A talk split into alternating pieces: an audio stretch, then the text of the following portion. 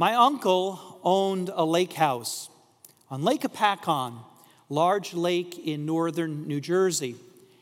And we would go there a lot during the summer. Labor Day weekend, we would be there. We'd enjoy splashing in the water, doing all the things that you do at a lake house. And at nighttime, we'd get out the puzzles. Do we have anybody else in here who likes puzzles? Yeah, yeah. Love puzzles.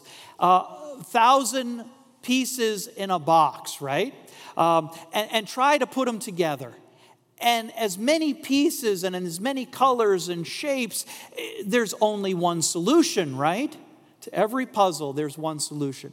We would work on them together into the night.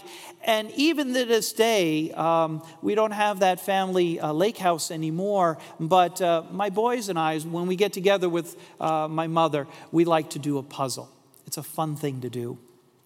Puzzles are about connections, about placing one piece in connection with another. And that's what Peter had a difficulty doing today's gospel. I mentioned that G- Peter, just last week, confessed that Jesus was the Son of God. Peter was able to put a check in that box.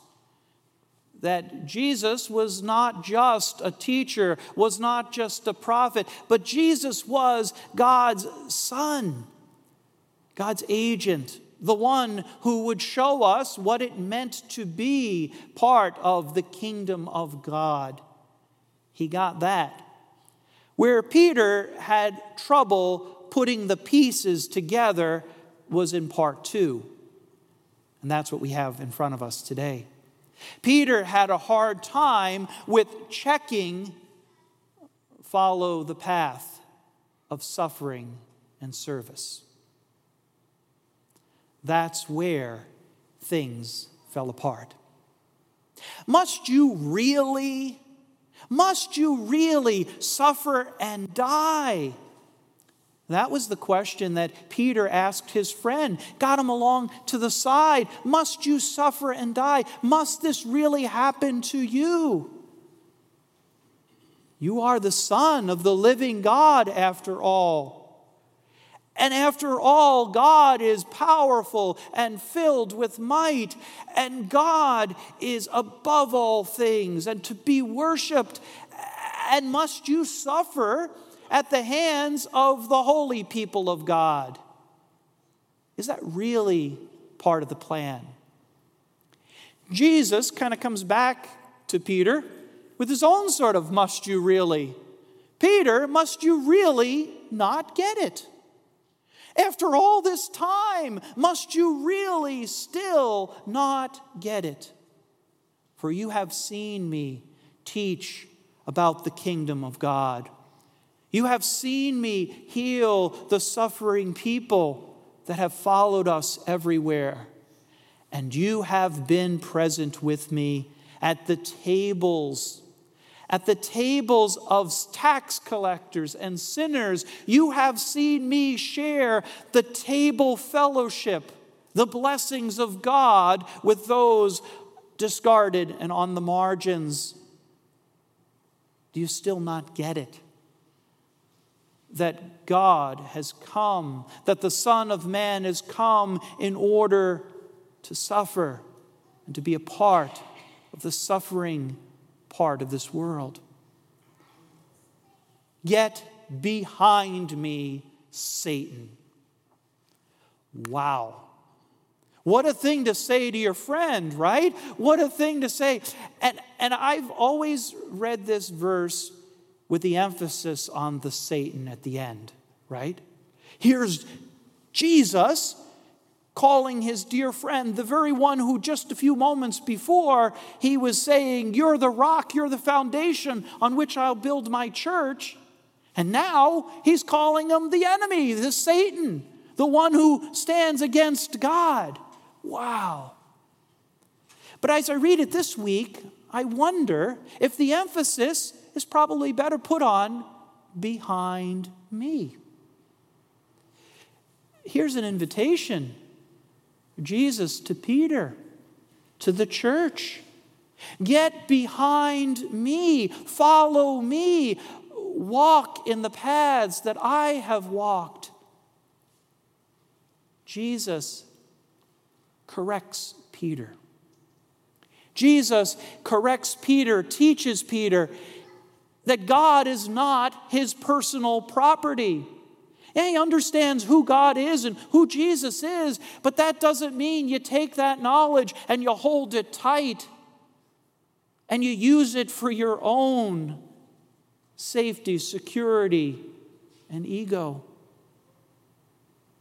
God is not to be confined to any one of our boxes. God is bigger than our understandings of who God is. God is bigger than the understandings of the chief priests and the scribes and the Pharisees.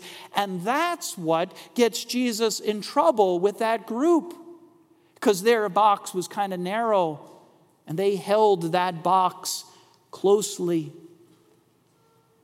Jesus invites us to think bigger, to think that God, that God desires the redemption of the whole world. And that goes beyond our understandings of who God is. It goes beyond our denominational understandings of what it means to be a church.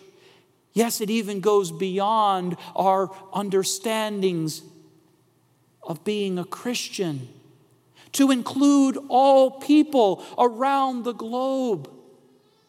For God desires a future, a future for all those who are suffering.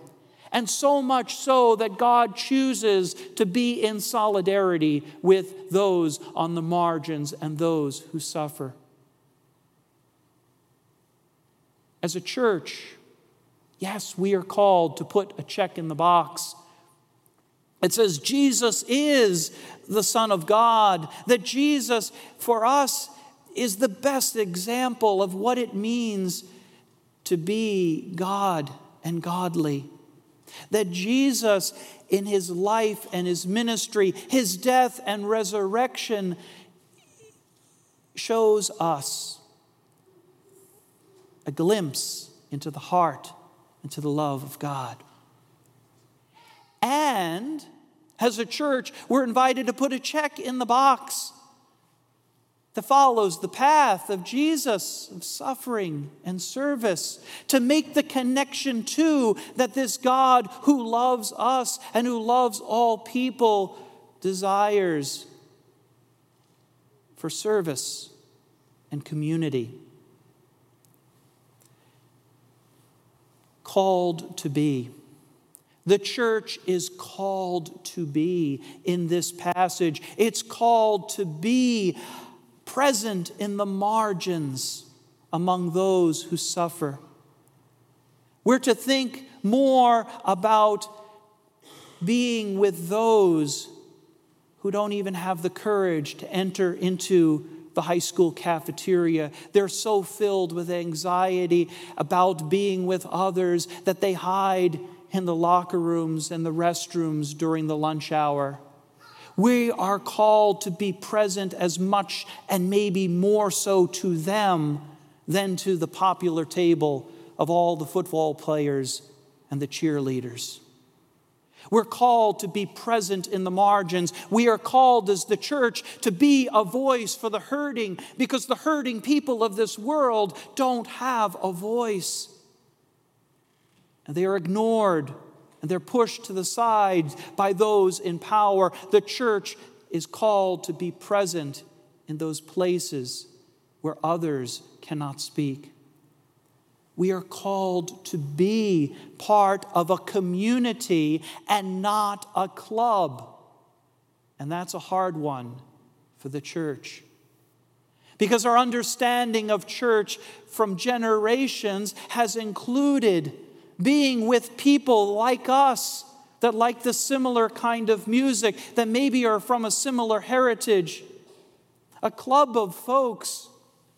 And you could have different churches in a town, but, you know, one would have the better music, and one would have the better coffee hour, and one would, which club was doing better, and this and that. Jesus invites us to leave that understanding of church as club in the past and instead embrace a community, a community that comes around the heart of God and seeks to be present and active in the community and the neighborhood beyond the doors of all the clubhouses in town. A missing piece. We'd have always one person in our family that would hoard a piece. You know, you get those people when you do puzzles with others that hold a piece, put it in their pocket, and then wait till the end and say, oh, I got the last piece. No one here today would do that. I'm sure of it. But it happens. The missing piece. I wonder, I wonder if each of us as a baptized Christian is in part of the missing piece. I wonder, what would it look like? What would it look like if we work together this coming ministry year?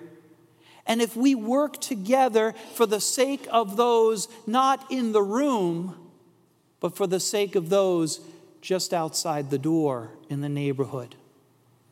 What would it look like? What kind of picture would emerge? What would it want, what would it look like if we shifted our focus from members to neighbors as a church? What would that picture look like? I wonder. I wonder if we were less concerned with fitting into the past and all the glories that never were, rather than being connected with the community that was concerned about God's future and the future of those in the margins and in the neighborhoods and beyond our doors. Let's not hold that peace tight, but let us share each of our lives as part of this community that confesses Jesus as the Son of the living God and responds in acts of service and love to our neighbor. Amen.